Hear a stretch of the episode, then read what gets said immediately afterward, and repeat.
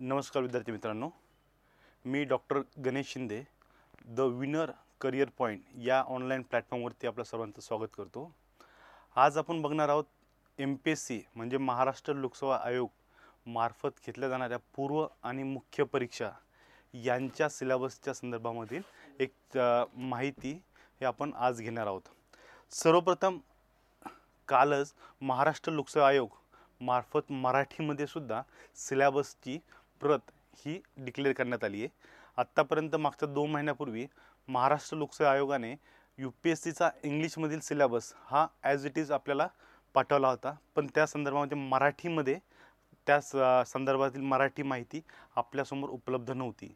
पण आता कालच्या मराठीमधील सिलेबस आल्यामुळे हे बरेचसे प्रश्न जे आहेत ते त्यांची उत्तरं जी आहेत ती आता बाहेर निघाली आहेत. त्यामुळे आता महाराष्ट्र लोकसेवा आयोग या परीक्षेची तयारी करत असताना आपल्याला आता कोणकोणत्या गोष्टींचा विचार करायचा आहे, म्हणजे सिलेबस काय असणार आहे, त्या संदर्भग्रंथ कोणती वाचायची आहेत, या मुख्य प्रश्नांना आज आपण लक्ष केंद्रित करणार आहोत.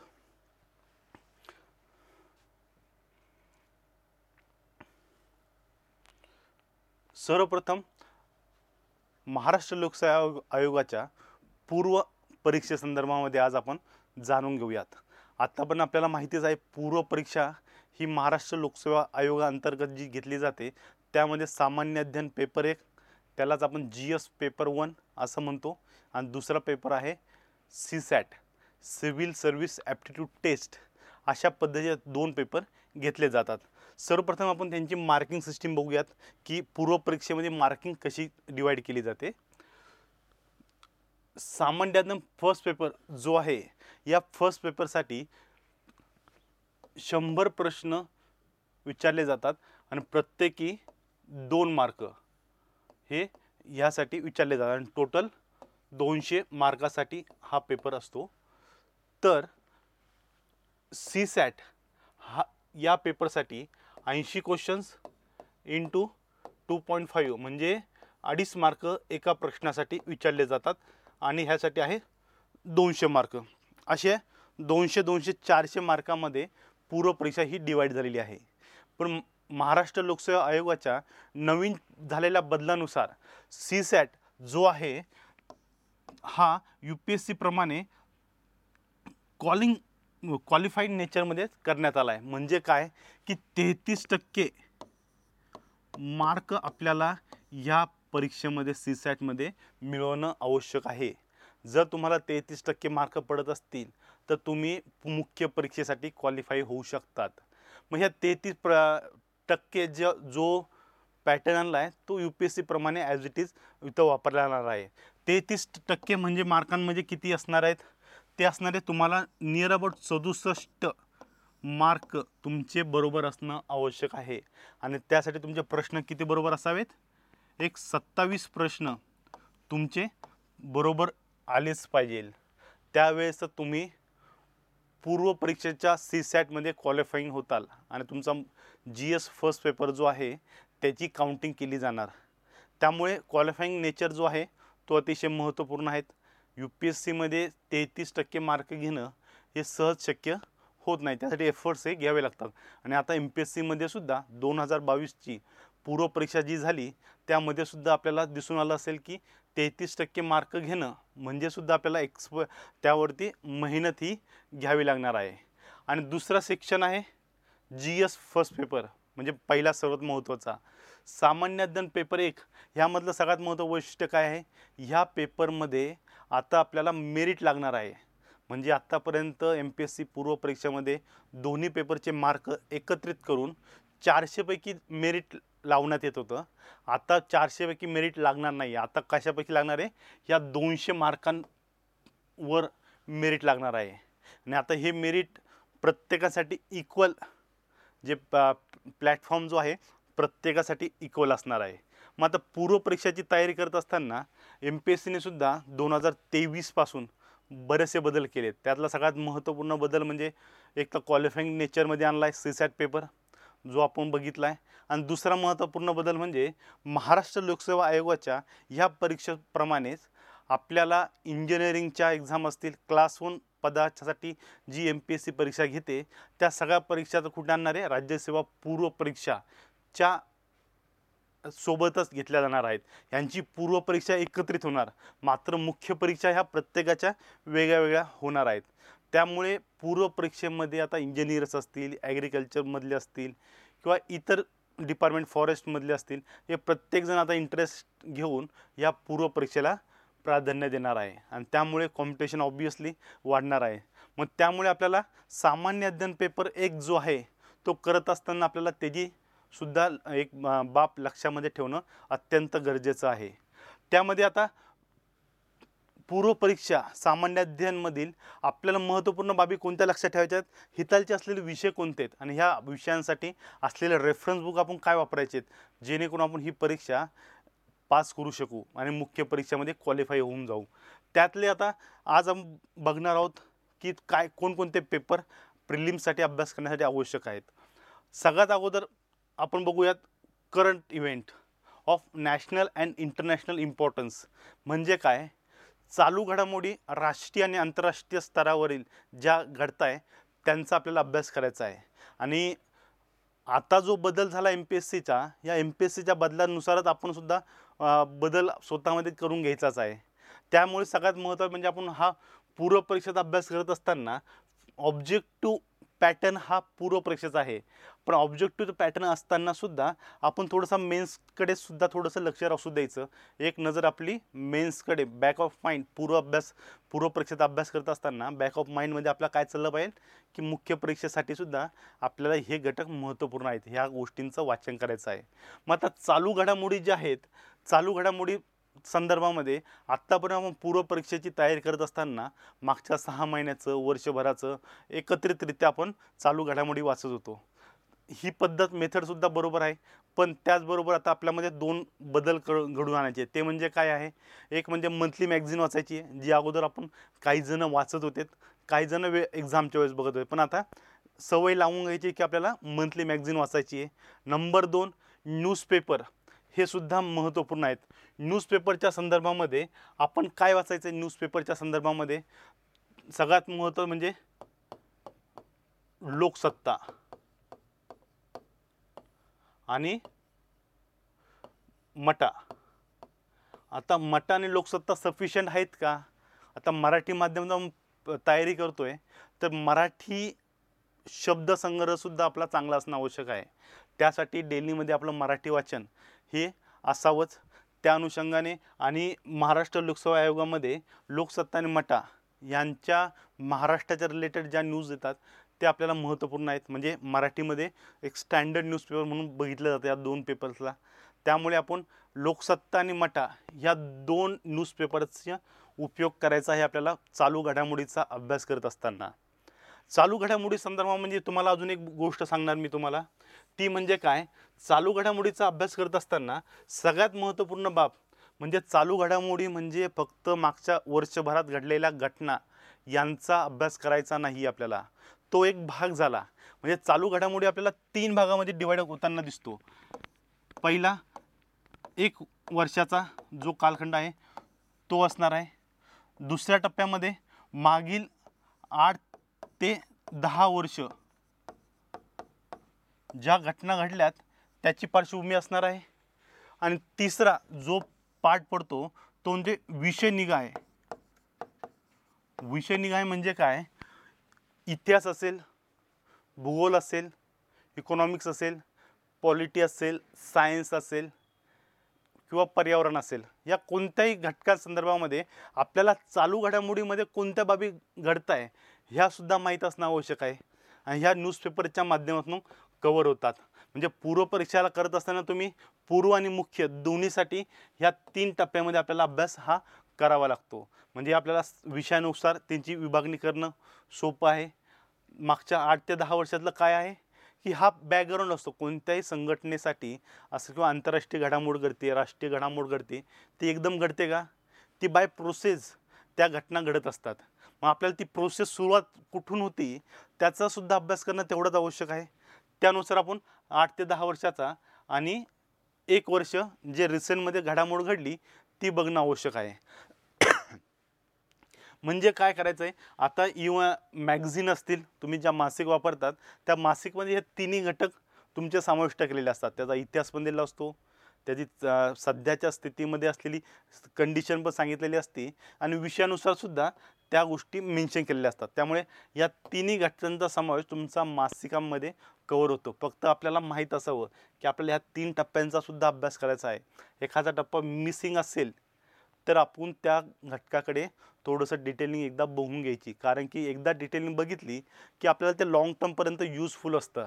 त्यामुळे डिटेलिंग एकदा बघून घ्यायची आणि मासिक करत असाल तर तुम्हाला नक्कीच याचा फायदा होतो की तुम्ही ह्या डिटेलिंग सगळ्या गोष्टी आधी झाल्या तर मुख्य परीक्षेमध्ये तुम्हाला पूर्वपरीक्षेपर्यंत जो चालू घडामोडीचा अभ्यास केला आहे त्याच्या पुढचा अभ्यास तुम्हाला फक्त चालू घडामोडीचा करावा लागेल मुख्य परीक्षेसाठी. त्यामुळे तुम्ही सायमल्टेनियसली दोन्ही गोष्टी सोबत क्लिअर करताल. ओके, हे झालं चालू घडामोडी. दुसरा घटक आहे इतिहास. इतिहासामध्ये दोन घटक सांगितले, history of India and Indian national movement. History of इंडियामध्ये काय मेन्शन आहे, प्राचीन भारत, प्राचीन, मध्ययुगीन या घटकांचा इथे समावेश असणार आहे आणि आधुनिक काळातला आधुनिक भारत, आधुनिक भारतातला 1707 ते 1885 पर्यंतचा सेक्शनसुद्धा आपल्याला हिस्ट्री ऑफ इंडियामध्ये वाचायचा आहे. आणि हिस्ट्री ऑफ इंडियाचा त्यांनी एका शब्दामध्ये मेन्शन केलं असलं तरी एरिया हा खूप मोठा आहे. ह्यामध्ये तुम्हाला कला आणि संस्कृती, कारण की आत्तापर्यंत आपण जे करत होतो आपण स्ट्रेट फॉरवर्डली अभ्यास करत होतो. इतिहास ह्या विषयाचा अभ्यास करत असताना पूर्वपरीक्षेमध्ये हा बरेचसे विद्यार्थी हा टाळत होते, पण आता टाळायचा नाही आहे. का टाळायचा नाही आहे, ह्याचा संदर्भ आपल्याला मुख्य परीक्षेमध्ये सुद्धा आहे. म्हणजे हिस्ट्री ऑफ इंडिया ह्यालाच आपण दुसऱ्या नावाने विचार केला तर आर्ट अँड कल्चर जो सेक्शन आहे या सेक्शनच्या रिलेटेड या हिस्ट्री ऑफ इंडियामध्ये प्रश्न हे विचारले जात आहे. मग तिथं तुम्हाला बुक्स विचारतात, मग तुम्हाला तिथं स्थापत्यकला विचारतील, तत्त्वज्ञान विचारतील, सायन्स अँड टेक्नॉलॉजीमध्ये झालेले बदल असतील, ते ऑब्जेक्टिव्ह वन लायनर्समध्ये इथालचे प्रश्न विचारले जातात. पण हे आत्ता जर तुम्ही वाचत असाल तर तुम्हाला फायदा कुठे होणार आहे, मुख्य परीक्षेमध्ये पण होणार आहे. त्यामुळे हिस्ट्री प्राचीन भारत असेल, प्राचीन भारताचा जर तुम्ही वाचत असाल तर प्राचीन भारतासंदर्भामध्ये तुम्हाला मी एक रेफरन्स बुक सांगेल, ते म्हणजे NCERT, जे इंग्लिश मिडियममध्ये करतात त्यांना NCERT सफिशियंट आहे. कोणती, RS शर्मा यांची NCERT आपल्याला वाचायची आहे. त्यामध्ये सुद्धा काही महत्त्वाचे टॉपिक, महत्त्वपूर्ण घटक बघायचे आहेत. आणि जे मराठी मीडियममध्ये अभ्यास करताय त्यांनी स्टेट बोर्डचे बुक्स वाचलेत तरी त्यांचा प्राचीन भारतातले जेवढे स्टेट बोर्ड म्हणजे चॅप्टर येत आहे ते सगळे चॅप्टर अंडरस्टँड करून वाचायचे आहेत. आणि त्याचबरोबर मराठीमध्ये सुद्धा RS शर्मा यांचं पुस्तक उपलब्ध मार्केटमध्ये आहे, ते तुम्ही वाचू शकतात. त्याचप्रमाणे मध्ययुगीन भारतात आलात आपण तर आरंभिक मध्ययुगीन काळ, त्यामुळे राष्ट्रकूट असतील, प्रतिहार असतील, पाल असतील, भक्ती चळवळ आहे, त्याचबरोबर सुपी मुवमेंट आहे, त्यानंतर मुघल कालखंड आहे. ह्या सगळ्या काळखंडाचा आपल्याला इन शॉर्टमध्ये आर्ट अँड कल्चरच्या पॉईंट ऑफ व्ह्यूने आपल्याला अभ्यास करायचा आहे. आणि तो अभ्यास केला ती त्यासाठी आपल्याला रेफरन्स बुक काय असणार आहे, एक तर NCERT किंवा स्टेट बोर्ड ह्यामध्ये मध्ययुगीन काळात संदर्भात असलेले चॅप्टर्स जे आहेत ते आपल्याला हायलाईट करायचे आहेत, ते आपल्याला वाचून घ्यायचे आहेत.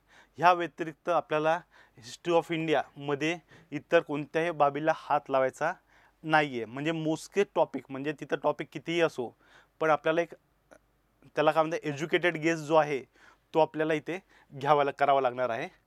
आधुनिक भारत आणि इंडियन नॅशनल मुवमेंट म्हणजे भारतीय राष्ट्रीय चळवळ जी संघर्षाची चळवळ जी आहे ना ती आपल्याला बघायची आहे. आणि त्याची स्थापना कधी झालेली आहे, 1885 काँग्रेसच्या स्थापनेपासून आपल्याला ही राष्ट्रीय चळवळ ही बघायची आहे. मग ही राष्ट्रीय चळवळ करत असताना आपल्याला आधुनिक भारतामध्ये दोन रेफरन्स बुक आहे ते आपल्याला बघावे लागतील. एक बेल्लेकरांचा आहे आधुनिक भारताचा इतिहास, बेल्लेकर आणि ग्रोवर अँड बेल्लेकर म्हणून चांद पब्लिकेशनचं आहे. आणि त्याचनंतर दुसरं पुस्तक आहे बिपिन चंद्र सरांचं, बिपिन चंद्रांचं NCERT अगोदर वाचा, त्यांचं स्ट्रगल फॉर इंडिपेंडन्स वाचा. म्हणजे भारतीय स्वातंत्र्याचा संघर्ष, बिपिन चंद्र हे दोन्ही पुस्तकं मराठीमध्ये उपलब्ध आहेत, त्यामुळे हे दोन पुस्तक सफिशियंट आहेत तुम्हाला वाचण्यासाठी. आणि 1707 ते 1885 हा जो कालखंड आहे या कालखंडासाठी आपल्याला वाचायचं कोणता आहे, बेल्लेकरांचं भारताचा इतिहास, आधुनिक भारताचा इतिहास जो आहे तो वाचायचा आहे. पण हा वाचत असताना सगळे टॉपिक नाही, काही महत्त्वाचे टॉपिक जे असतील आपण हिस्ट्रीचं ज्यावेळेस लेक्चर नेक्स्ट लेक्चर घेऊ त्यामध्ये प्रिलिमच्या दृष्टिकोनातून फक्त इतिहास बघूयात, त्यावेळेस याच्या डिटेलिंगमध्ये जाऊ, पण तुम्हाला बेल्लेकरमधनं काही महत्त्वाचेच टॉपिक आपल्याला वाचायचे आहेत एवढंच लक्षात ठेवा. आणि मुख्य फोकस कुठं असणार आहे, हा इंडियन नॅशनल मुवमेंटवरती मुख्यतः फोकस आपण करणार आहोत. त्यानंतर थर्ड सब्जेक्ट आहे इंडिया अँड वर्ल्ड जॉग्रफी, म्हणजे भारताचा आणि जगाचा भूगोल हा इथं मेन्शन केला आहे. आणि हा मेन्शन करत असताना त्यांनी भौतिक भूगोल, त्यानंतर सामाजिक भूगोल, आर्थिक भूगोल याचा समावेश केला आहे. त्यामध्ये हे करत असताना आपला भारत आणि जग यांचा तुलनात्मक अध्ययन करायचा आहे. आता हे इथं किती डिफिकल्ट लँग्वेज वाटत असली तरी एक गोष्ट लक्षात ठेवा, आपल्याला इथं जे वाचणार आहोत आपण इथं फक्त रेफरन्स बुक एकच असणार आहे, ते म्हणजे स्टेट बोर्ड मराठीमध्ये करताय, स्टेट बोर्ड जे आहेत ते सफिशियंट आहेत. कुठून कुठपर्यंत, 6वी ते 12वी. इंग्लिश मीडियममध्ये कोणी करत असेल त्यांच्यासाठी सुद्धा सेम आहे, एनसीआरटीचे बुक्स आहे 6वी ते 12वी. आणि त्यासोबत हू चू लिओंग यांचं फिजिकल जॉग्रफी जे आहे ते तुम्ही रेफर करू शकतात. मग ह्यातमध्ये अजून एक गोष्ट तुम्हाला प्रत्येकाला ॲड करून घ्यायची आहे, ती म्हणजे कोणती आहे, मॅप रिडिंग आपल्याला आवश्यक आहे ह्या सेक्शनमध्ये. मग मॅपचा अभ्यास करत असताना आपल्याला करायचं काय आहे, मॅपचा ऑक्सफर्ड स्टुडंट ॲटलस जो आहे तो आपल्याला रेफर करायचा आहे. तो ऑक्सफर्ड स्टुडंट ॲटलस मी का सांगतो आहे तुम्हाला, त्यामागचं महत्त्वाचं पूर्ण कारण म्हणजे काय की मॅपचं दोन पेजेस जे एकमेकाला लागून असतात, ह्या दोन पेजेसचा एक भाग जो असतो तो भौतिक भूगोल, म्हणजे ह्यामध्ये तुम्हाला नदी असतील, पर्वतरांगा असतील म्हणजे माउंटेन रेंज असतील किंवा प्लॅटूज किंवा पठारे असतील यांचा समावेश त्यांनी सेपरेटली केलेला आहे, म्हणजे ते स्टेट वाईज त्यांनी ह्या सगळ्या गोष्टी केल्यात. आणि हा जो दुसरा असणार आहे हा पॉलिटिकल मॅप असणार आहे. हा पॉलिटिकल मॅप म्हणजे काय असणार, ह्या ठिकाणी तुम्हाला प्रत्येक शहरं, राज्य, जिल्हे इथं मेन्शन असणार आहे आणि त्यावरनं तुम्हाला एक अंदाज येऊन जाईल कोणत्या रिजनमध्ये कोणती सिटीज आहे, या गोष्टी तुम्हाला समजून जातात. मग हे करत असताना तुम्ही भारताचा जो मॅप आहे किंवा जगाचा जो मॅप आहे स्टुडंट ॲटलस मॅप तो कॅरी करणं आवश्यक आहे. आणि त्याचा उपयोग आपल्याला फक्त प्रिलिम्सलाच नाही तर मुख्य परीक्षासुद्धा होणार आहे, त्यामुळे आपल्याला मॅप हा महत्त्वपूर्ण घटक मानला जातो. जे एनसीआरटी स्टेट बोर्ड वाचताल त्यासोबत तुम्ही मॅपसुद्धा कॅरी करायचा आहे. त्यानंतर Indian polity, third subject Indian polity. Indian polity and governance म्हणजे भारतीय राजकारण आणि व्यवस्थापन जे आहे ते आपल्याला बघायचं आहे. आणि इंडियन पॉलिटीमध्ये काय काय आहे, कॉन्स्टिट्यूशन सांगितलं आहे, पॉलिटिकल सिस्टीम आहे, पंचायती राज आहे, पब्लिक पॉलिसीज आहे अँड राईट्स इश्यूज आहेत. मग आता इन शॉर्ट काय आहे, इथं आपल्याला करत असताना दोन तीन गोष्टी महत्त्वाच्या आहेत, म्हणजे आपण जे आधीपासून लक्ष्मीकांत वाचत आलो आहोत ते कंटिन्यू वाचायचं आहे, त्याला थांबवायचं नाही. इंडियन पॉलिटी हा फक्त लक्ष्मीकांतमधनं कवर होऊन जातो. जर कोणाला बरेच जण म्हणतात की आम्ही स्टेट बोर्ड वाचायचं का किंवा एनसीआरटी वाचायचं का, हे का ते डिपेंड, व्यक्तीनुसार डिपेंड. तुम्ही वाचू शकत असाल तर तुम्ही नक्कीच वाचा, स्टेट बोर्डचे पॉलिटिकल सायन्सचे बुक्स आणि त्यानंतर लक्ष्मीकांत वाचू शकता, आणि स्टेट बोर्ड किंवा एनसीआरटी दोन्ही पण, आणि नंतर तुम्ही लक्ष्मीकांत घेऊ शकतात. पण लक्ष्मीकांत वाचल्यानंतर तुम्हाला ते वाचूनसुद्धा विशेष असं काही होणार नाही, पण तुमच्या समाधानासाठी तुम्ही एनसीआरटीकडे जाऊ शकता. नेक्स्ट इकॉनॉमी संदर्भामध्ये तुम्हाला मागच्या वर्षभरातल्या महत्त्वपूर्ण घडामोडी यांच्यावरती विशेषतः लक्ष द्यावं लागेल. गव्हर्नमेंटच्या पॉलिसीज असतील म्हणजे स्कीम असतील, काही धोरणं ठरले असतील, नवीन धोरणं ठरले असतील ते असतील, आणि हायलाईट झालेले विषयच इकॉनॉमिकच्या पॉईंट ऑफ व्ह्यूने आपल्याला अंडरस्टँड करून घ्यायचे आहेत. नंबर एक. नंबर दोन, आपल्याला इकॉनॉमिक संदर्भामध्ये बेसिक अंडरस्टँडिंग होणं आवश्यक आहे. जर तुम्ही आता बेसिक अंडरस्टँडिंग म्हणजे काय, ऑलरेडी जे जुने विद्यार्थी आहेत त्यांनी रंजन कोळंबे वाचून ठेवलं आहे, देसले वाचून ठेवलं आहे, इतरही पुस्तक वाचून ठेवले इकॉनॉमिक्सच्या संदर्भामधले, आणि ह्या पुस्तकांच्या माध्यमातून जे बेसिक झालं आहे ते बेसिक साईडला, ते बेसिक तुम्हाला एक सपोर्टिव्ह मॅटर सपोर्टिव्हमध्ये राहणार, पण त्या व्यतिरिक्त तुम्हाला करंट अपडेट त्या सगळ्या बेसिकला लावावं लागेल. आणि करंटमध्ये ज्या ज्या गोष्टी आहेत त्या सगळ्या आपल्याला रेफर करायच्या आहेत. करंटमध्ये अजून तुम्हाला इथं ॲड करावं लागेल ते म्हणजे इकॉनॉमिक सर्वे जो आहे तो इकॉनॉमिक सर्वे आपल्याला बघायचा आहे, जो की भारताचा आणि महाराष्ट्राचा तोसुद्धा विचारला जातो. आता इकॉनॉमिक संदर्भामध्ये इकॉनॉमिक्सचे मागच्या काही वर्षामध्ये MPSCमध्ये प्रश्न विचारण्याचा जो ट्रेंड होता त्या ट्रेंडनुसार काय होतं, इकॉनॉमिक सर्वे जो आहे तो जस्ट मागच्या वर्षीचा विचारत नव्हते किंवा ह्या वर्षाला विचारत नव्हते, तर ते 2-3 वर्षापासून जे आहेत सगळे इकॉनॉमिक सर्वेमधले प्रश्न हे येत होते. मग आपल्याला एक आयडिया ठेवायची आहे की आपण फक्त ह्या वर्षी जेव्हा आला आहे त्या व्यतिरिक्तसुद्धा मागचेसुद्धा 1-2 इकॉनॉमिक सर्वे जे आहेत ते हायलाइटेड पॉईंट जे आहेत ते आपण कवर करून घ्यायचे आहेत, जेणेकरून आपल्याला हा इकॉनॉमिक्समधले जे काही प्रश्न येतील ते सहजपणे सॉल्व करता येतील. आता ह्यासाठी संदर्भ ग्रंथ कोणते आहेत, जे तुम्हाला आत्ता सांगितलेत की रंजन कोळंबे सरांचं पुस्तक आहे जे इकॉनॉमिक्सचं आपण वाचतो ऑलरेडी, दीपस्तंभाचं आहे, त्या व्यतिरिक्त इंग्लिश मिडियममधून कोणी करत असेल तर रमेश सिंग आत्तापर्यंत सगळ्यांनी वाचलं आहे, किंवा मराठी मिडियममधल्या मुलांनीसुद्धा मराठी आवृत्ती रमेश सिंगची घेऊन वाचलेली आहे. त्या व्यतिरिक्त इंग्लिश मिडियममध्ये अजून एक नवीन पुस्तक आलं आहे, ते म्हणजे कोणतं आलं आहे, नितीन सिंघानी यांचं इंडियन इकॉनॉमी म्हणून. मग ते एक बेसिक कन्सेप्टची क्लॅरिटी, CRR काय आहे, LRR, CSLR काय आहे, या सगळ्या बेसिक कन्सेप्ट ज्या असतील ना त्या त्यांनी सुटसुटीत करून तिथे एक्सप्लेन केलेल्या आहेत, त्या पण तुम्ही एकदा बघू शकता. म्हणजे इंग्लिश आणि मराठी मीडियम ह्या दोघांसाठी उपयोगी असलेला ते पुस्तक असणार आहे. इथनं तुम्हाला sustainable development, poverty, inclusion, demographic, social sector initiatives ह्या गोष्टींवरती विशेषतः लक्ष द्यायचं आहे. आणि थोडंसं ॲनालिसिस केलं तर तुम्हाला एक इकॉनॉमिक्समधला ट्रेंडसुद्धा समजून जाईल की सर्वाधिक प्रश्न कोणते एरिया केल्यानंतर आपल्याला मार्क पडत आहे. आणि इकॉनॉमी, पॉलिटी, हिस्ट्री किंवा इतर विषय जे आहेत त्याला चालू घडामोडीची जोड देणं आवश्यक आहे. थर्ड नेक्स्ट टॉपिक जो आहे तो आहे एन्व्हायरमेंट, पर्यावरण. आता पर्यावरणाचा जो घटक आहे, पर्यावरणाचा आपण स्पेशली अभ्यास करत असलो तरी पर्यावरणाचा इंडियन जॉग्रफी जो आहे, इंडियन जॉग्रफीच्या NCRTमधनंसुद्धा टॉपिक क्लिअर होतात. म्हणजे आपल्याला त्यामध्ये खूप डीपमध्ये घुसायचं आहे का, जायचं आहे का, बेसिक कन्सेप्च्युअल क्लॅरिटी हा आपला प्राथमिक उद्दिष्ट असणार आहे.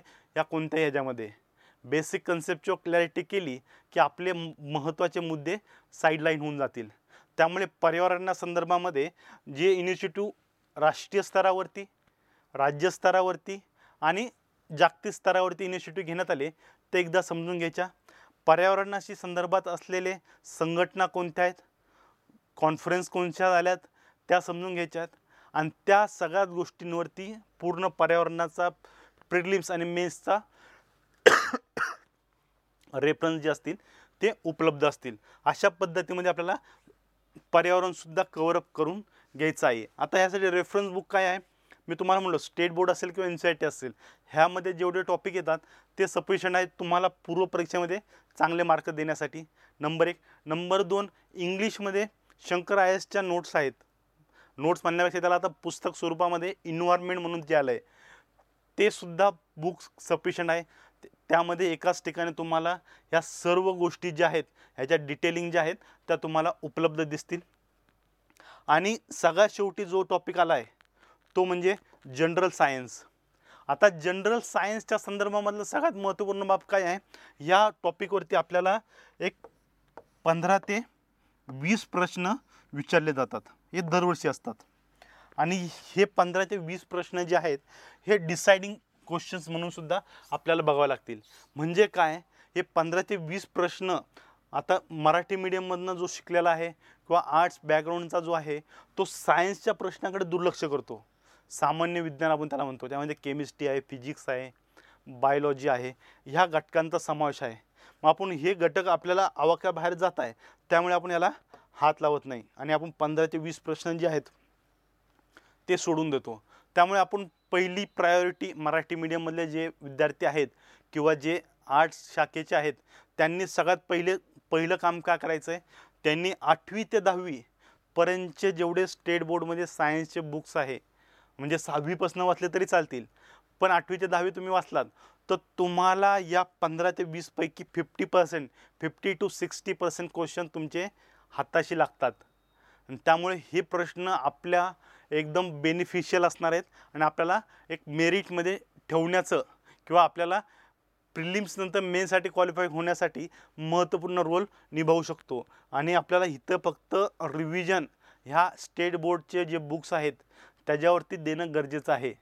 आणि त्या व्यतिरिक्त मग तुम्ही मार्केटमधनं सायन्स व तंत्रज्ञान ह्याच्यावरती बरेचसे पुस्तकं आहेत किंवा केमिस्ट्रीवर ह्यावरती पुस्तकं अवेलेबल आहेत, ते तुम्ही वापरू शकतात. पण स्टेट बोर्ड जे आहेत ते सफिशियंट आहे. त्या व्यतिरिक्त तुम्ही कुठेही गेलात तरी तुम्ही 50 to 60% क्वेश्चन जनरल सायन्समधलं घेऊ शकतात. अशा पद्धतीमध्ये तुम्हाला एकंदरीत पूर्वपरीक्षा जी आहे या पूर्वपरीक्षेमध्ये ह्या सगळ्या विषयांचा अभ्यास करून घ्यायचा आहे. आता पूर्वपरीक्षेमध्ये तुम्हाला परत एकदा सांगतो आहे की चालू घडामोडी ज्या आहेत या चालू घडामोडी या प्रत्येक सब्जेक्टला लागू पडत आहेत. लक्षात ठेवा, प्रत्येक सब्जेक्टला ह्या लागू पडत आहे. त्यामुळे चालू घडामोडीमध्ये ह्या प्रत्येक विषयाचा जो संदर्भ आहे तो व्यवस्थित समजून घ्यायचा आहे पूर्वपरीक्षेसाठी, कारण की हितालचे प्रश्न ॲज इट इज विचारले जातात. त्यामुळे आपल्याला जो बेनिफिट आहे तो करंटच्या मॅगझिनमधनं नक्की भेटेल. ओके, हा झाला सामान्य अध्ययन पेपर 1. सामान्य अध्ययन पेपर 2 ज्याला आपण काय म्हणतो CSAT civil service aptitude test जी आहे ती.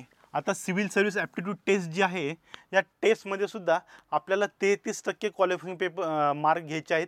हे सर्वात अगोदर आपल्या डोक्यामध्ये फिट्ट करावं आणि आपली ॲक्युरेसीसुद्धा त्यानुसार असावी. म्हणजे आता जोपर्यंत क्वालिफाईंग नव्हता तोपर्यंत आपण ह्या पेपरमध्ये मार्क किती घेत होतो, 100च्या नियर अबाउट. म्हणजे आर्ट्समधला विद्यार्थीसुद्धा मेन्सला क्वालिफाय होत नसला तरी CSATमध्ये त्याला मिनिमम मार्क हे 100च्या जवळपास असायचेत. मग आता आपल्याला 100च्या जवळपास त्यावेळेस पडत होते, तर आता क्वालिफाईंग नेचरमध्ये आपल्याला किती मार्क घ्यायचे आहेत, फक्त इथे 67 मार्क घ्यायचे आहेत. आणि ह्या 67 मार्कावरती आपलं सगळा प्रश्न सॉल्व होणार आहे. फक्त आता एक महत्त्वाची गोष्ट लक्षात ठेवायची जी आता मी सांगत राहिलो, 1/4 हा निगेटिव्ह मार्किंग आहे ह्या परीक्षेसाठी. म्हणजे तुम्ही 4 प्रश्न चुकीचे अटेम्प्ट केलेत तर तुमचे बरोबरपैकी 1 मार्क कमी होणार. हा तुमचा निगेटिव्ह मार्किंग सिस्टीम ह्यामध्ये इंट्रोड्यूस आहे. आधी पण होती, आता पण आली. मग आता काय होणार, हे 67 मार्क घेत असताना ओव्हर कॉन्फिडन्समध्ये जायचं नाही आहे की आपण 30-40 केले तर आपलं ॲक्युरेसी एकदम परफेक्ट आहे.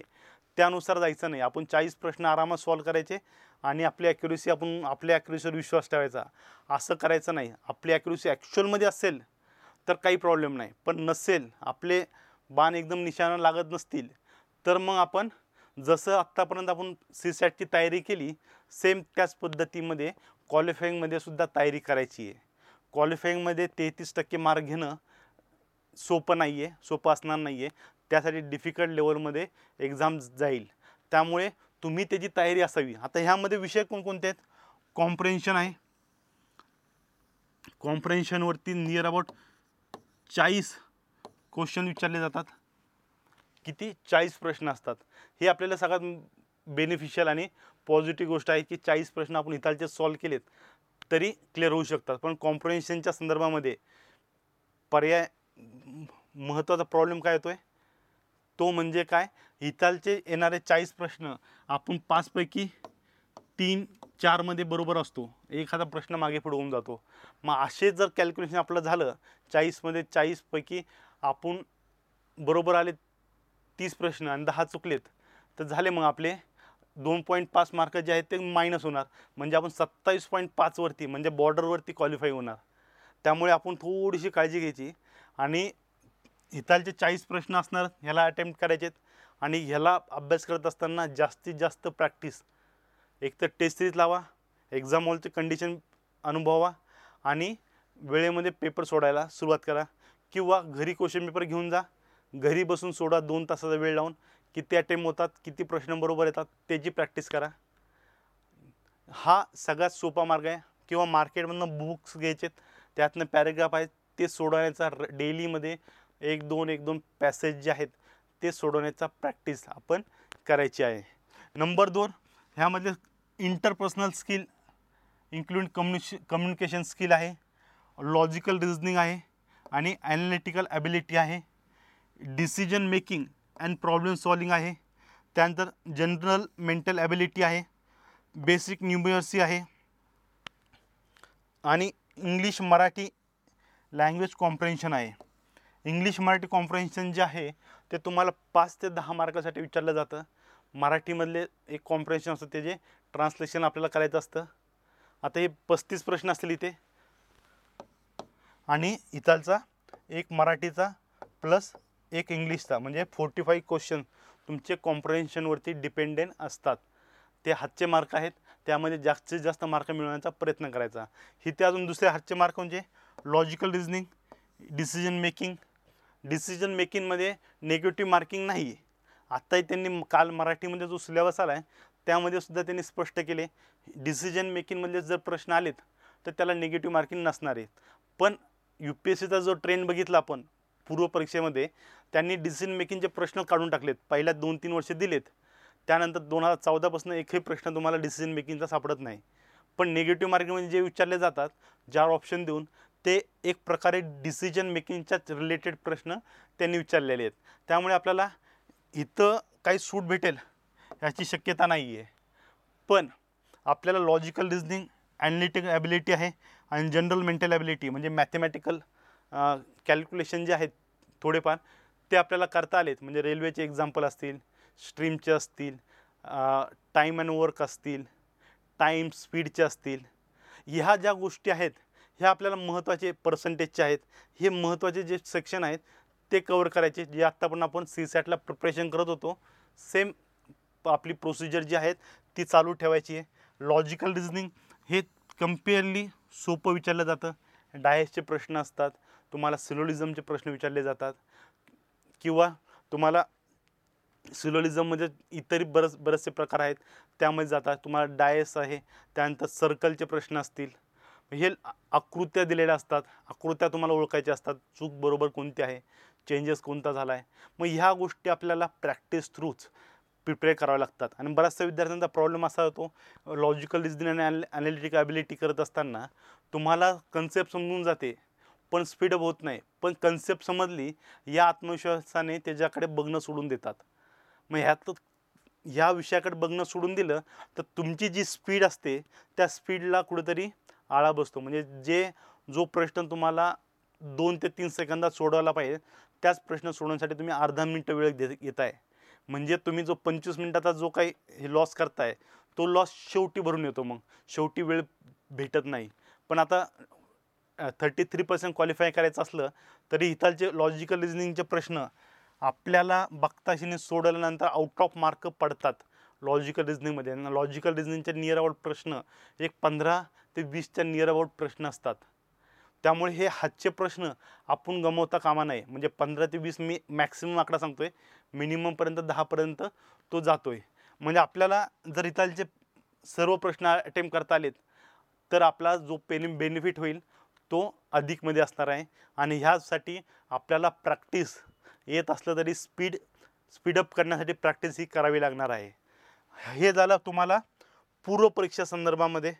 पूर्वपरीक्षामध्ये आपल्याला ह्या पूर्ण अभ्यासाच्या माध्यमातून आपल्याला काय करायचं आहे, पूर्वपरीक्षाला क्लिअर करायचं आहे. मेरिटवरती ही एक्झाम होणार आहे. मेरिटवरती होणार म्हणजे काय होणार, आपलं सर्व काही आहे ते पेपर 1 जो आहे तो डिसाईड करणार आहे. त्यामुळे पेपर 1ची तयारी करत असताना ह्या विषयांकडे विशेष लक्ष द्यायचं आहे. ओके, आपण आता मेन्स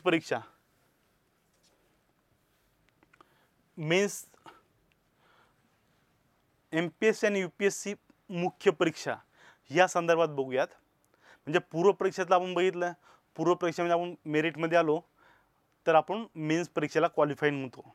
आणि मेन्स परीक्षेला क्वालिफाय होत असताना आपल्याला इथं मार्किंग किती आहे, टोटल मार्किंग किती आहे, 1750 एवढे मार्किंग सिस्टीम इथे मेन्शन केली आहे. 1750चं डिस्ट्रीब्युशन कसं असणार आहे, सगळ्यात अगोदर AC 250 mark, GS first paper 250 mark, GS paper 2 250 mark, GS paper 3 250 mark आणि GS पेपर 4 250 मार्क. GSचे 1000 मार्क, SAचे 250 मार्क, 1250 मार्क झाले. आणि वैकल्पिक विषय जो तुमचा ऑप्शनल असणार आहे, या ऑप्शनलचे मार्क किती असणार आहेत, तुमचे 500 मार्क. असे टोटल तुमचे मार्क असणारे 1750 मार्क. मग आता ह्या 1750 मार्कांना आपल्याला कवर करायचं आहे. आणि या 1750 मार्क त्याला कवर करत असताना आत्तापर्यंत आता बऱ्याचशा विद्यार्थ्यांना ह्याच टेक्निकमुळे किंवा ह्या गोष्टी ज्या आल्यात ह्यामुळे बऱ्याचसे मराठी MPSC तयारी करणाऱ्या मुलांमध्ये भीतीचं वातावरण निर्माण झालं आहे. ह्या परीक्षेचं एवढं मोठं करायचं कसं. आणि UPSCच्या लेवलला एक तर पहिली गोष्ट म्हणजे सगळ्यात जी अवघड परीक्षा म्हणजे पूर्वपरीक्षेचा विचार करावा आपल्याला आपण. आणि सगळ्यात सोपी म्हणजे ही रिटर्न परीक्षा आहेत. रिटर्न परीक्षा सोपी कोणत्या अर्थाने, तुम्ही जे काही नॉलेज घेतलं आहे त्याला तुम्हाला फक्त लिहायचं आहे. ही परीक्षा नॉलेजपेक्षा लिखाणाची जास्त आहे. आणि लिखाणामध्ये तुम्हाला काय हवं आहे, स्पीड हवे. आणि स्पीडसाठी तुम्हाला काय हवी, प्रॅक्टिस हवी आहे. अगोदरच्या MPSCच्या मुख्य परीक्षेसाठी तुम्हाला वाचनाची स्पीड लागत होती, आता इथं लिहिण्याची स्पीड लागते. एवढा फरक सोडला तर काही एक बदल झाला नाही आहे. जे जुने विद्यार्थी आहेत त्यांच्या अभ्यासाचं काय असं त्यांना प्रश्न पडत असेल तर त्यांनीसुद्धा निवांत व्हावं. कारण की मुख्य परीक्षेला त्यांनी आत्तापर्यंत जो अभ्यास केला आहे त्याचाच जवळपास 80% अभ्यास आपल्याला इथं युटिलाइज करायचा आहे. आणि युटिलाइज करत असताना आपल्याला सगळ्यात मोठं टार्गेट काय असणार आहे, लिखाण. लिखाणावरती पुन्हा एकदा येणं, त्यातनं आपल्या दुरुस्त्या ज्या आहेत त्या करून घेणं, ही सगळ्यात महत्त्वपूर्ण बाब आपल्याला लक्षात ठेवायची आहे. मग आता ह्यासाठी काय करायचं आहे, आता GS 1, 2, 3, 4 आणि लँग्वेज 1, 2 आणि SA आणि ऑप्शनल ह्या सगळ्या विषयांची तयारी करताना आपल्याला काय काय करावं लागणार आहे, याचे रेफरन्स बुक काय असणार आहे. मग तुम्ही ज्यावेळेस हा व्हिडिओ संपेल तुम्हाला स्वतःला समजेल की ओके आपण ऑलरेडी ह्या सगळ्या जुन्या विद्यार्थ्यांना असं वाटेल की ऑलरेडी आपण सगळंच केलं आहे. तर आपण ह्या परीक्षेला घाबरण्याचं कारण काहीच नाही आहे. म्हणजे आपण UPSCचंसुद्धा प्रिपरेशन करू शकतो, ते पण कोणत्याही भीतीशिवाय. ओके, आता UPSC MPSC मेन्स जी आहे त्या संदर्भामध्ये मेन्समध्ये सगळ्यात अगोदरचा जो पेपर होतो तो होतो लँग्वेजेसचा, मराठी आणि इंग्रजी. आणि UPSCमध्ये इंडियन लँग्वेजेस म्हणून त्याला म्हटलं जातं. इंडियन लँग्वेजेस म्हणजे जेवढ्या कॉन्स्टिट्युशनमध्ये भाषा दिल्या आहेत त्या भाषेपैकी कोणतीही एक भाषा तुम्ही निवडू शकता आणि त्या भाषेचा पेपर देऊ शकता. आता इंडियन लँग्वेजेस ज्या आहेत त्या किती मार्कासाठी विचारतात, 300 मार्कासाठी. मराठी 300 मार्कासाठी MPSCमध्ये किंवा UPSCमध्ये सुद्धा 300 मार्क आणि इंग्लिश 300 मार्क. आता ह्या 300 मार्कामध्ये तुम्हाला काय काय असतात, एक निबंध लेखन असतो, पत्रलेखन असते, एसे रायटिंग असते, प्रेसे रायटिंग असते, त्यानंतर काही प्रमाणामध्ये व्याकरण असतं. ह्या 4 ते 5 घटकांचा समावेश तुम्हाला या दोन्ही लँग्वेजमध्ये दिला जातो. जो ऑलरेडी आपण MPSCच्या अगोदर जी प्रिपरेशन करत होते त्यांच्यामध्ये सुद्धा जे लँग्वेजेसचे पेपर होते त्या पेपरमध्ये आपण ह्याच गोष्टी केलेल्या आहेत. त्यामुळे हितालचा तर भीती ऑटोमॅटिक जाणार. फक्त इथं काय बदल केला आहे, इथं बदल आहे तुम्हाला 25% मार्क, 25 ते 30% मार्क जे आहेत ते तुम्हाला इथं सिक्युअर करणं आवश्यक आहे. तुम्हाला इथं क्वालिफाईंग नेचरमध्ये हा पेपर जाणार आहे. इथं क्वालिफाईंग झाला तर तुमचे पुढच्या पेपरची चेकिंग वगैरे जो काय प्रकार आहे तो होणार आहे. त्यामुळे इंडियन लँग्वेजेस जे आहे त्याचीसुद्धा आपल्याला थोडीफार तयारी ही करावी लागणार आहे. जी आत्ता पण आपण केली आहे तीच तयारी इथे कंटिन्यू करायची आहे, सगळ्यात महत्त्वाची गोष्ट. आणि 3 तासामध्ये 300 मार्क कवर करायचे आहेत. ओके, त्यानंतर तीसरा पेपर जो येतो तो आहे एसे. एसेच्या संदर्भामध्ये काय आहे महत्त्वपूर्ण बाब, एसे हे किती भागामध्ये डिवाइड होतात, 8 ते 9 भाग जे आहेत एसेचे ते इथे डिवाइड होतात. 8 ते 9 भाग म्हणजे कोणते असणार आहे, तुम्हाला एसे किती प्रकारचे येतात, ऐतिहासिक एसे येऊ शकतो, राजकीय इतिहास राजकीय निबंध येऊ शकतो, त्यानंतर सामाजिक येतो, त्यानंतर फिलॉसॉफिकल आहे, त्यानंतर सायन्स बेस एसे असणार आहे, त्यानंतर तुम्हाला जॉग्राफिकल किंवा पर्यावरण आधारावर असणारा एसे असणार आहे, चालू घडामोडीवरती आधारित असणार आहे, आंतरराष्ट्रीय घडामोड असेल एखादी त्यावर आधारित निबंध असू शकतो. अशा वेगवेगळ्या टप्प्यांमध्ये जवळजवळ 8 ते 9 प्रकारामध्ये तुम्हाला एसे हा विचारला जातो. म्हणजे जेवढे आपल्याला अभ्यासाचे विषय आहेत तेवढे एसेसाठी सुद्धा विषय आहेत. मग एसेचं डिव्हिजन कसं केलं इथे, इथं सगळ्यात सोपं डिव्हिजन काय आहे, 250 मार्क 125 125 असे 2 पार्टमध्ये तुम्हाला एसे लिहायचे असतात. 125 125 मार्काचे 2 एसे लिहायचे आहेत. मग हे 2 एसे लिहित असताना 2 त्यांना ऑरमध्ये एसे असतात, म्हणजे 4 पद्धतीचे एसे जिथं विचारले जातात. म्हणजे आपण सुद्धा अभ्यास करत असताना अशाच पद्धतीने तयारी करायची की जेणेकरून आपले एसेचं डायरेक्टली इनडायरेक्टली आपला अभ्यास तिथं कवर होऊन जाईल. ओके, हे झालं एसे संदर्भामध्ये. एसेचा तयारी करत असताना आपण जे चालू घडामोडी इतर विषय असतो त्याचाच अभ्यास आपल्यामध्ये करायचा आणि त्याचेच काही पॉईंट जे असतील ते आपण वेगळे लिहून ठेवून द्यायचे जेणेकरून आपल्याला एसेसाठी त्याचा उपयोग होऊ शकतो. आणि एसे संदर्भामध्ये बऱ्याचशा गोष्टीनंतर आपल्यासमोर पण येऊन जातात, त्यामुळे एसेसाठी स्पेशल वेगळी तयारी करावी असं मी म्हणत नाही आहे, पण वेगळी तयारी न करता तुम्ही ह्या पूर्ण विषयांमध्ये सुद्धा एसेची तयारी करू शकतात. ओके, त्यानंतर दुसरा सामान्य अध्ययन पेपर 1. या सामान्य अध्ययन पेपर 1 अंतर्गत असलेले भारतीय वारसा आणि संस्कृती, आधुनिक भारत, जगाचा इतिहास, भूगोल आणि सामाजिक प्रश्न, आता एवढ्या भागामध्ये ह्याची विभागणी पहिला पेपर जो आहे तो विभक्त केला जातो.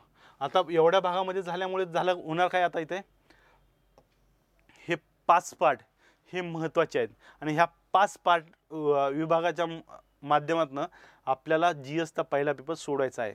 आता पूर्वपरीक्षामध्ये इंडियन हिस्ट्री ऑफ इंडिया म्हटलं आहे, हिस्ट्री ऑफ इंडिया आणि इंडियन नॅशनल मुवमेंट, आता इथे सुद्धा सेम गोष्ट आहे. भारतीय वारसा आणि संस्कृती जो शब्द मेन्शन केला आहे ह्यामध्ये सुद्धा आपल्याला सेम गोष्ट वाचायची आहे, ज्या पूर्वपरीक्षेला वाचल्यात आपण NCRT, RS शर्मा, सतीशचंद्रा किंवा स्टेट बोर्डच्या बुक्समध्ये जे प्राचीन मध्ययुगीन काळातले ज्या कला आणि संस्कृती वाचल्यात त्या संस्कृती आपल्याला इथंसुद्धा वाचायच्या आहेत.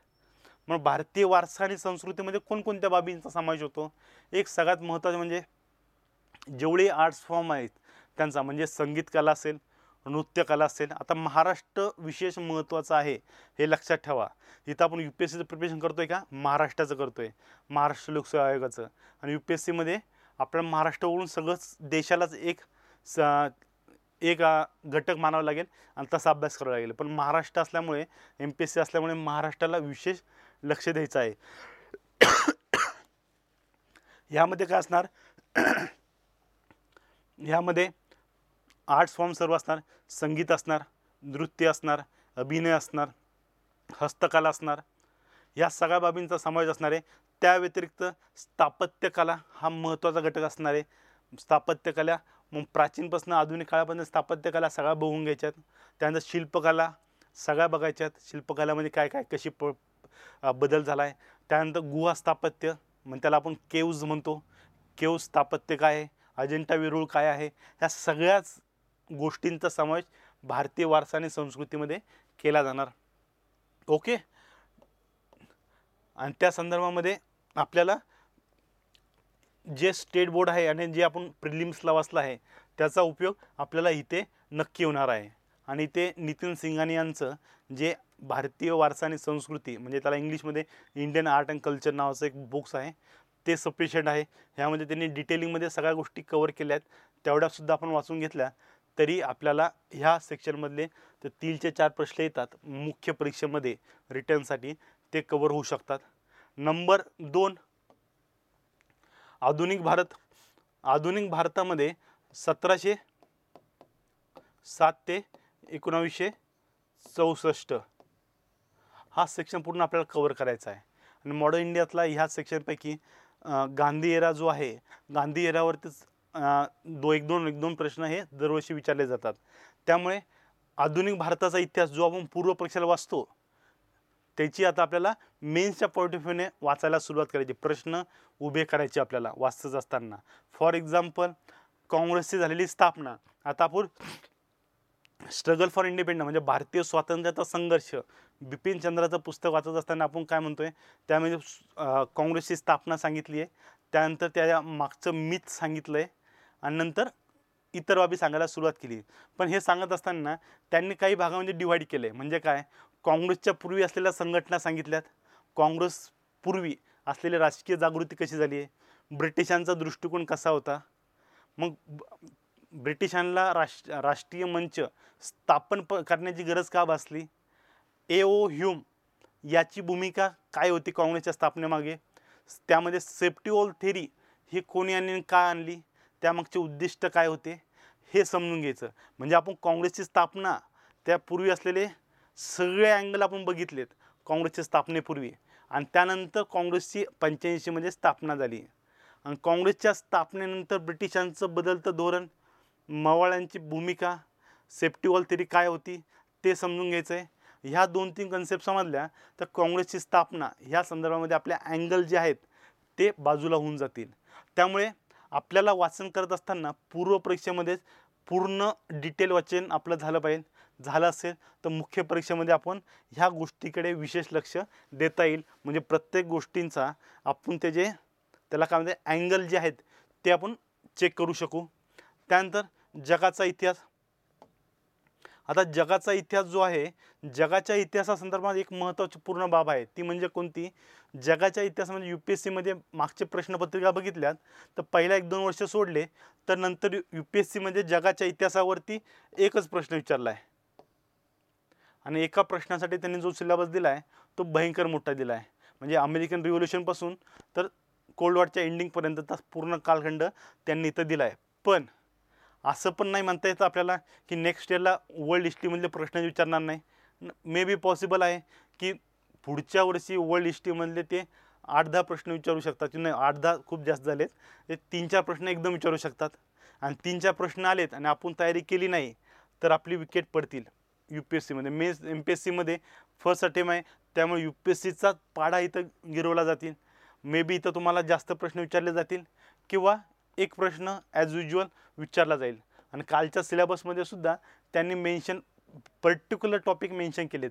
मग त्यांनी काय सांगितलं, औद्योगिक क्रांती, त्यानंतर विचारसरणी, समाजवाद, साम्यवाद प्रकार काय होता ते विचारलं आहे, वसाहतवाद काय आहे ते विचारलं आहे, वसाहतवाद काय विचारलं आहे, औद्योगिक क्रांती विचारली आहे, फ्रेंच रिव्होल्युशन आहे. मग आपल्याला सुद्धा आपण टू द पॉईंट सिलेबसमध्ये जेवढ्या गोष्टी सांगितल्यात त्याचाच अभ्यास करायचा आहे, त्या व्यतिरिक्त काही एक नाही. त्यानंतर जॉग्रफी, जॉग्रफीच्या संदर्भामध्ये तुम्हाला जॉग्रफीमध्ये जेवढ्या काही नोट्स तुम्ही प्रिलिम्समध्ये वाचल्यात, NCERT, स्टेट बोर्ड किंवा हुचुलिहांग, त्याचंच वाचन आपल्याला सफिशियंट आहे. मागच्या 2-3 वर्षाच्या क्वेश्चनवर UPSCचे बघा, जर तुम्हाला असं वाटत असेल की आपण ह्या स्टेट बोर्ड किंवा NCERTच्या बाहेरचे प्रश्न आलेत तर तुम्ही सेकंड ऑप्शन बघू शकतात. पण तुम्हाला स्टेट बोर्डमधूनच किंवा NCERTमधूनच जॉग्रफीचे जेवढेही प्रश्न आहेत ते अटेम्प्ट होऊ शकतात. ओके. त्यानंतर सोसायटीच्या प्रश्नासंदर्भामध्ये तुम्हाला योजना असेल किंवा कुरुक्षेत्र असेल ह्यापैकी कोणती एक मॅगझिन तुम्ही फॉलो केली तर तुम्हाला सोशल इश्यूच्या संदर्भामध्ये जागतिकीकरण जे झालं, जागतिकीकरणानंतरचे झालेले परिणाम हे समजून घ्यायचे आपल्याला. त्यानंतर महिलांची भूमिका काय होती ते समजून घ्यायचे. त्यानंतर कोणते सामाजिक प्रश्न निर्माण झाले औद्योगिकरणानंतर किंवा उदारीकरणानंतर, त्या संदर्भामधले प्रश्न या सोसायटीजमध्ये आपल्याला विचारले जातील. आता ह्या GS1चा जो पेपर असेल किंवा इतरही पेपर आहेत, ह्या पेपरमध्ये एक कॉमन गोष्ट सांगतो तुम्हाला, ज्या तुम्हाला नंतरसुद्धा कामी येणार आहेत, त्या म्हणजे काय, चालू घडामोडी. ह्या चालू घडामोडी ज्या आहेत, ह्या चालू घडामोडी विषय निघाय तुम्हाला बघायच्या आहेत. भारतीय वारसा आणि संस्कृतीमध्ये तुम्ही आता रिसेंटमध्ये बघितलं असेल की भारतामध्ये शिल्पकलेच्या संदर्भामध्ये ज्या मूर्त्या चोरी गेल्या होत्या त्या बऱ्याचशा मूर्त्या वापस भेटल्यात. आता म्हणजे ऑस्ट्रेलियाने मागे गेल्या, ब्रिटनने मागे केल्या, आता काल परवा अमेरिकेने सुद्धा काही मूर्त्या ज्या होत्या त्या भारतामध्ये वापस दिल्यात. म्हणजे भारतीय वारसा आणि संस्कृती संदर्भामध्ये आपण वाचन करत असताना आपल्याला शिल्पकला जी आहे त्यावरती लक्ष द्यायचं आहे. म्हणजे मथुरा कला असेल, गांधार कला असेल, समजून घ्यायचं आहे काय प्रकार आहे. त्याचबरोबर मागच्या वर्षी बघा, आता ह्या 2022 मध्ये जो यूपीएससीचा पेपर झाला, ह्या पेपरमध्ये करंट बेस कसं प्रश्न विचारले बघा. तुम्हाला माहीत असेल की आपला अशोक स्तंभ जो आहे त्याचं इनॉग्रेशन करण्यात आलं होतं काही दिवसापूर्वी. पंतप्रधान मोदींनी दिल्लीमध्ये इनॉग्रेशन केलं आणि इनॉग्रेशननंतर ह्याच आधारावरती यूपीएससीच्या मुख्य परीक्षेमध्ये प्रश्न हा विचारला गेला आहे. त्यामध्ये काय विचारलं आहे, अशोक स्तंभ आणि रामपूर्वा ह्यामधले जे स्टॅच्यू आहेत त्या संदर्भामधली तुम्हाला माहिती विचारली आहे. म्हणजे आता कम्पेरेटिव्ह झालं ना, म्हणजे तुम्ही इतिहासाचा संदर्भ आहे पण संदर्भ कुठे गेला, चालू घडामोडीमध्ये गेला. अशी तयारी आपल्याला आर्ट अँड कल्चरमध्ये करावं लागेल, तसंच वर्ल्ड हिस्ट्रीमध्ये करावं लागेल, तसंच आधुनिक भारत, तसंच भूगोल आणि सामाजिक प्रश्न. भूगोलामध्ये पुण्यामध्ये आता काल परवा 2 दिवसांपूर्वी पूर येऊन गेला. मग पुराचं स्थिती काय असते, पूर कंडिशन कशी क्रिएट होते, ते हवामान मान्सून, इंडियन मान्सून काय प्रकार आहे तो समजून घ्यायचा आहे. त्याचबरोबर इतर डिझास्टर कोणकोणते भारतामध्ये येत आहे रिसेंटली, त्याच्यावर उपाययोजना काय आहेत त्या समजून घ्यायच्या आहेत. ह्या सगळ्यात महत्त्वाच्या आहेत. आणि डिझास्टर मॅनेजमेंटच्या संदर्भामध्ये जॉग्रफी आणि पेपर 3 जो आहे ह्यामध्ये सुद्धा डिझास्टर मॅनेजमेंट, आपत्ती व्यवस्थापन हा घटक मेन्शन केलेला आहे. म्हणजे आपण इथं करत असताना इथलचेसुद्धा प्रश्न ॲटोमॅटिकली सॉल्व्ह होऊन जाणार आहे. त्यामुळे जॉग्रफी करत असताना आपल्याला त्या गोष्टीकडे लक्ष द्यायचं आहे. सामाजिक प्रश्न मुख्यतः चालू घडामोडीवर आधारित असणार आहेत. त्यामुळे हा फर्स्ट पेपर झाला. GS सेकंड पेपर जो आहे Indian polity and international relation अशा हेडिंगमध्ये तो दिलेला आहे. आणि त्या हेडिंगचे आपण इथं काही भाग केले, म्हणजे संविधान आणि भारतीय राजकारण, प्रशासन, सामाजिक न्याय आणि आंतरराष्ट्रीय संबंध ह्या 4 भागामध्ये डिवाईड केलेला आहे. आणि हा 4 भागापैकी आपला संविधान आणि भारतीय राजकारण आणि प्रशासन ह्या संदर्भामधलं आपलं जे काही वाचन आहे, सोशल जस्टिस, ह्या सगळे आपण काय केलं, ते कसे कुठं वापरलेले आहेत. लक्ष्मीकांतचं पुस्तकाचं वाचन करत असताना ह्या सगळ्या गोष्टींचा आपण डायरेक्टली अभ्यास केलेला आहे. पूर्वपरीक्षेमध्ये मेन्समध्ये आपल्याला त्याला रिटर्न फॉर्ममध्ये आणायचं आहे. म्हणजे रिटर्न फॉर्ममध्ये करत असताना आपल्याला ह्यावरती आलेले प्रश्न आपण लिहू शकतो का, लिहिण्याची प्रॅक्टिस करणंच मूळ महत्त्वपूर्ण असणार आहे या ठिकाणी. ओके, त्यामुळे लक्ष्मीकांत आपल्याला इथंही फॉलो करायचं आहे. काही नवीन टेक्निक बघायचे असतील, तुम्ही NCRT बघितल्यात तर तुम्हाला काही नवीन कन्सेप्च्युअल किंवा नवीन अँगल एखादा उत्तर लिहिताना येऊ शकतो. त्यामुळे तुम्ही एकदा ओव्हरलुक करू शकतात. आणि एक महत्त्वाचं सेक्शन म्हणजे आंतरराष्ट्रीय संबंध. आंतरराष्ट्रीय संबंधासंदर्भामध्ये हिताचा जगाचा इतिहास आणि आंतरराष्ट्रीय संबंध हा जो एकमेकाला जे अटॅच आहे ना, ते तुम्ही इकडं वाचल्यानंतर ह्या आंतरराष्ट्रीय संबंधाची पार्श्वभूमी जी आहे ही तुमची क्लिअर होणार आहे. त्यामुळे आंतरराष्ट्रीय संबंधची तुम्हाला बॅकग्राऊंड माहीत असेल तर हा पूर्ण घटक कशा संदर्भात आहे, चालू घडामोडीच्या संदर्भामध्ये हा घटक आहे. चालू घडामोडीमध्ये तुम्हाला आंतरराष्ट्रीय स्तरावरती कोणत्या बाबी घडत आहे ह्यावरती आपल्याला लक्ष देणं गरजेचं आहे. त्यामुळे लोकसत्ता असतील किंवा मटा असेल, इंग्लिशमध्ये द हिंदू असेल किंवा इंडियन एक्सप्रेस असेल, याचा फॉलोअप केला तरी तुम्हाला हा पेपर जो आहे तो अतिशय सहजरित्या सॉल्व करता येऊ शकतो. पेपर 3 जो आहे, पेपर 3 कोणचा आहे, economy, science and technology, environment, internal security, disaster management आणि डिझास्टर मॅनेजमेंट ह्या 5 घटकांमध्ये पेपर 3 हा डिवाईड झाला आहे. आणि ह्या 5 घटकांचं वैशिष्ट्य काय आहे, या 5 घटकांचं पूर्ण हा पेपर चालू घडामोडीवरती डिपेंड आहे. इकॉनॉमिक सर्वे वाचा, बजेट वाचा इकॉनॉमिक डेव्हलपमेंटसाठी, आणि बेसिक तुमची अंडरस्टँडिंग ही ते महत्त्वपूर्ण असणार आहे. सायन्स अँड टेक्नॉलॉजी, मागच्या 1-2 वर्षामध्ये जे काही सायन्समध्ये बदल झाले आणि जे काही नवीन अचिव्हमेंट झाल्यात किंवा नोबेल पारितोषिक संदर्भामध्ये काही अचिव्हमेंट झाले असतील तर त्याचा आपल्याला इथे सायन्स अँड टेक्नॉलॉजीमध्ये लिखित स्वरूपामध्ये प्रॅक्टिस करायची आहे. त्यानंतर environment, internal security and disaster management, आता ह्या सगळ्या गोष्टी आहे. इंटरनल सिक्युरिटीमध्ये भारताअंतर्गत असलेले कोणकोणते प्रश्न आहेत इंटरनल सिक्युरिटीच्या संदर्भामध्ये, दहशतवाद असेल, नक्षलवाद असेल किंवा इतरही छोटे छोटे राजकीय गट असतील त्यांचे विषय असतील, ह्या सगळ्या गोष्टींचा आपण इकडे करून नॉर्थ ईस्टर्न रिजनमधले जे प्रश्न आहेत ते असतील. म्हणजे नॉर्थ ईस्टर्नमध्ये दोन राज्यांमध्ये सीमेवरनं झालेला वाद हा सगळ्यांनीच बघितला, आसाम आणि मिझोरमच्या संदर्भामध्ये. मग आता असे जे वाद आहेत ते आपण समजून घ्यायचे आहेत, ह्याचा सोल्युशनसाठी काय प्रयत्न केले जातात, हितालच्या कोणकोणत्या सिक्युरिटी फोर्सेस भारतामध्ये आहेत त्या समजून घ्यायच्या आहेत. इंटरनल सिक्युरिटीसाठी, एक्सटर्नल सिक्युरिटीसाठी आपण आर्मी आपली आहे, नेव्ही आहे, एअरफोर्स आहे, पण इंटरनलसाठी काय आहे, CRPF आहे, BSF आहे, त्यानंतर आसाम रायफल्स आहे, ह्या किंवा पोलीस दलसुद्धा त्याचाच एक भाग म्हणून आपण बघतो. मग हे झालं सगळे इंटरनल सिक्युरिटीच्या संदर्भामध्ये. IB झालं, ह्या सगळ्या गोष्टी आपल्याला इथे कव्हर करायच्या आहेत. डिझास्टर मॅनेजमेंटमध्ये मागच्या वर्षभरामध्ये महत्त्वपूर्ण घटना काय घडल्या त्यावरती लक्ष असणार आहे.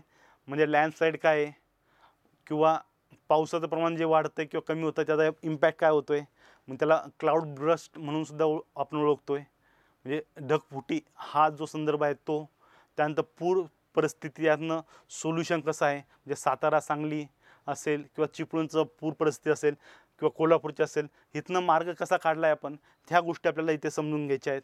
म्हणजे ह्या सगळ्या गोष्टी हा पेपर जो आहे पूर्णतः न्यूजपेपरवरती आहे, त्यामुळे तुम्हाला काय म्हणतो आहे की न्यूजपेपर तुम्ही वाचन कंटिन्यू ठेवा, अभ्यास करताय न्यूजपेपर कंटिन्यू ठेवा, तुम्हाला चारही GS मध्ये त्याचा उपयोग हा होणार आहे. त्यानंतर फोर्थ आणि सगळ्यात महत्त्वाचा पेपर जो आहे तो म्हणजे कोणता आहे, GS 4 इथिक्स अँड इंटिग्रिटी, म्हणजे नैतिकता, म्हणजे तुमच्या कामावरती असलेली नैतिकता असेल, कामाचं प्रशासन कसं चालतं, ॲडमिनिस्ट्रेशन त्या संदर्भात असलेली वेळ मर्यादा असतील, तिचालचं ॲप्टिट्यूड काय आहे, इंटेलिजन्स काय प्रकार आहे. आता ह्या सगळ्या गोष्टी छोट्या छोट्या गोष्टी आहेत आणि थिंकर्स आहे ते आपल्याला समजून घ्यायचे आहेत. आणि ह्या सगळ्या गोष्टींवरती आधारित केस स्टडी विचारली जाते. केस स्टडी म्हणजे काय, डिसिजन मेकिंगमध्ये ज्या पद्धतीमध्ये तुम्हाला प्रश्न विचारले जातात, म्हणजे तुम्हाला इमोशनली कोणता निर्णय घ्यायचा आहे का नाही, तुम्हाला कुठे घ्यायचा आहे, लॉजिक आणि कायदा ह्या गोष्टींचा उपयोग करायचा आहे. म्हणजे कायद्यावर बोट ठेवून तुम्हाला पूर्ण निर्णय घ्यायचे असतात. मग जसं डिसिजन मेकिंगमध्ये तुम्हाला एखाद्या गावाचा तहसीलदार करतात किंवा एखाद्या गावाचा जिल्हाधिकारी करतात आणि त्यावरनं तुम्हाला एखादं इमोशनल कथा तिथं सांगितली जाते आणि त्यावरती तुम्हाला सोल्युशन मागितलं जातं. आणि डिसिजन मेकिंगमध्ये 4 ॲप्रोप्रिएट आन्सर असतात, ते लॉजिकली विचार केला तर सगळे बरोबर वाटतात, पण लिगली कोणतं बरोबर आहे यावरती आपल्याला जायचं असतं. आणि केस स्टडीमध्ये आपल्याला तेच करायचं आहे. तुम्हाला इमोशनल इंटेलिजन्स असेल, लॉजिकल इंटेलिजन्स असेल, ह्या सगळ्या गोष्टी आपल्याला तिथं मांडलेल्या असतात. त्यावरनं आपल्याला त्या पदावर बसून इतरांना अन्याय होणार नाही याची काळजी घ्यायची असते आणि त्यानुसार निर्णय घ्यायचा असतो. एकासाठी केलेला फायदा इतरांसाठी नुकसान ठरू शकतं, ह्याही गोष्टीचा विचार करावा लागतो. त्यामुळे निर्णय घेत असताना आपली कुवत कशी आहे हे आपण ह्या केस स्टडीच्या माध्यमातून दाखवत असतो. त्यामुळे केस स्टडी महत्त्वाचा आहे. आणि ह्यामध्ये केस स्टडी जी आहे ती नियर अबाउट 125 मार्काला त्याचे प्रश्न आपल्याला विचारले जातात आणि 125 मार्काला थेअरी विचारली जातात. त्यामुळे हे महत्त्वपूर्ण घटक आहे. तुम्हाला ह्या GS च्या 4 पेपर, एसे अँड लँग्वेज यांना व्यवस्थित पद्धतीमध्ये समजून घेणं गरजेचं आहे. ओके,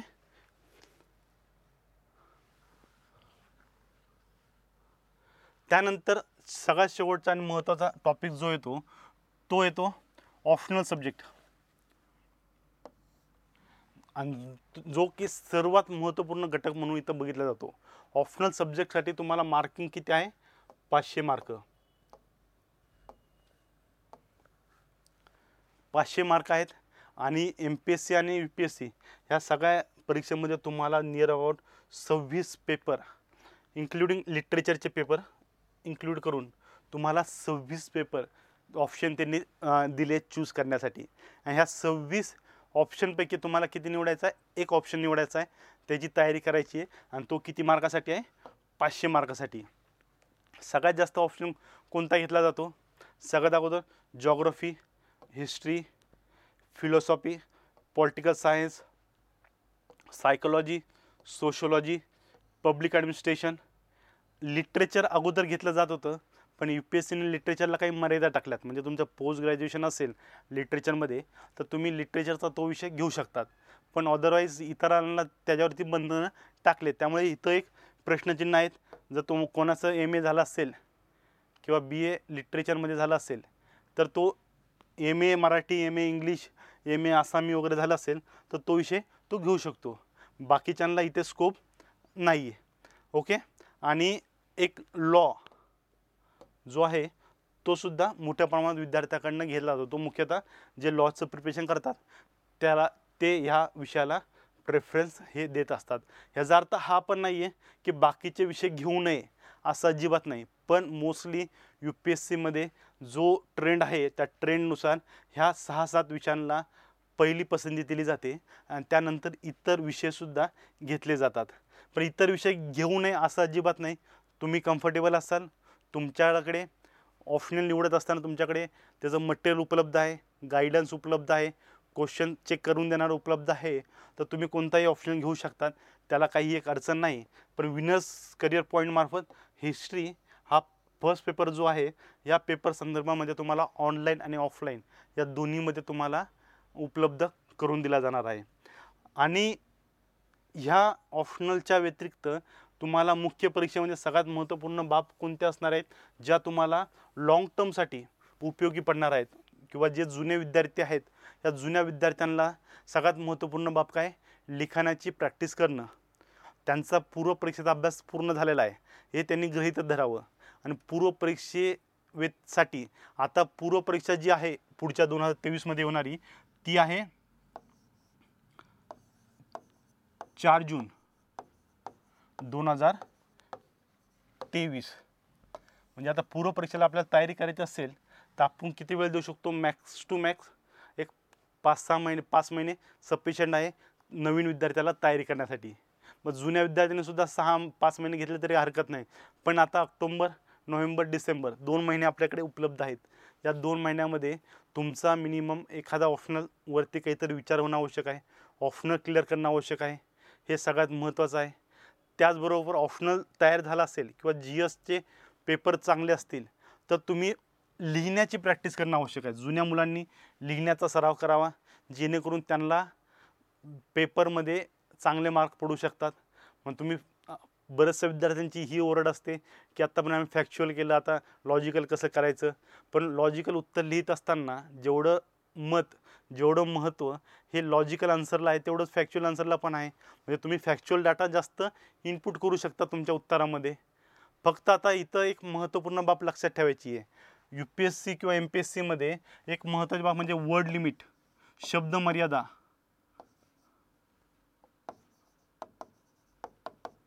वर्ड लिमिट ही सगळ्यात महत्त्वाची आहे. आणि ह्या वर्ड लिमिटच्या आधारावरतीच आपल्याला काम करायचं आहे. म्हणजे वर्ड लिमिटमध्ये तुम्हाला 100 वर्ड्सपासनं तुम्हाला 250 वर्ड्स मध्ये प्रश्न लिहायचे असतात. GSमध्ये तुम्हाला 20 क्वेश्चन प्रत्येक पेपरला विचारला जातो, हे सगळ्यात महत्त्वाचं, हे सगळ्यात महत्त्वाचं असणार आहे. आणि तुम्हाला ह्यांची लिमिट किती आहे, 100पासनं 250 वर्ड्स एवढी लिमिट असणार आहे. अजून एक महत्त्वपूर्ण बाब जी तुम्हाला माहीत असावी ती म्हणजे काय, की UPSCमध्ये जे पेपर घेतले जातात लँग्वेजेस तर एका दिवशी होतात, दोन्ही लँग्वेज एका दिवशी, एसे होतो एका दिवशी, आणि GS तिसऱ्या दिवशी, GS फर्स्ट प्लस सेकंड एका दिवशी होतो, चौथ्या दिवशी बाकीचा, 5व्या दिवशी तुमचा ऑप्शनल, असे 5 दिवसात कंटिन्यू पेपर चालतात. आणि 5 दिवसामध्ये तुम्हाला दर दिवशी नियर अबाउट 4000 वर्ड, GSमध्ये 4000 वर्ड्स जे आहेत ते तुम्हाला लिहायचे असतात, 4 ते 5000 वर्ड्स तुम्हाला लिहायचे असतात. जर 20 प्रश्नांचं जर कॅल्क्युलेशन केलं तुम्ही, ह्या 20 फर्स्ट पेपरला 20 क्वेश्चन, सेकंड पेपरला 20 क्वेश्चन्स, थर्डला 20 आणि फोर्थ जी एसला 20, असे तुम्हाला किती प्रश्न आहेत, टोटल 80 प्रश्न हे तुम्हाला अटेम्प्ट करायचे आहेत. आणि 80 प्रश्नांना तुम्हाला वेळ किती आहे, प्रत्येकी 3-3 तास. आणि 20 प्रश्न जी एस एक पेपरमध्ये असेल तर तुम्हाला एक प्रश्न सोडवण्यासाठी 9 मिनटाचा टाईम हा तुम्हाला भेटतो. आणि ह्या 9 मिनटामध्ये तुम्हाला 9 मिनटं वाचल्या तुम्ही सुरू करतात का नाही, त्याला थोडं प्रोसेस करायची असते. अर्धा एक मिनिट तुमचा त्यामध्ये जातो. आणि शेवटच्या 8 मिनटामध्ये तुम्हाला 100 किंवा 250 वर्ड जे आहे ते तुम्हाला लिहायचे असतात. मग हे कॅल्क्युलेशन तुम्हाला माहीत असेल तर तुम्हाला समजलं असेल की तुम्हाला ह्या परीक्षेमध्ये तुमच्या नॉलेजपेक्षा लिखाणावरती जास्त महत्त्व आहे आणि लिखाणाची प्रॅक्टिस जास्त करणं आहे. तुम्हाला सगळं येतं आहे, सगळ्या दुनियाभरच्या सगळ्या गोष्टी माहिती आहे, पण तुम्हाला एक्झाम हॉलमध्ये वेळ पुरत नाही आहे, हा तुमचा ड्रॉबॅक असणार आहे. त्यामुळे एक्झाम हॉलमध्ये आपला पेपर वेळेवर संपावा आणि सगळे प्रश्न अटेम्प्ट व्हावे ह्यावरती आपलं लक्ष केंद्रित करावं. ओके, ह्या अशा पद्धतीमध्ये आपल्याला एक स्ट्रॅटेजी तुम्हाला पूर्व आणि मुख्य परीक्षेचं ओळख करून दिली, त्याचबरोबर तुम्हाला रेफरन्स जे आहेत ते सुद्धा सांगितले. धन्यवाद. मोहसिन,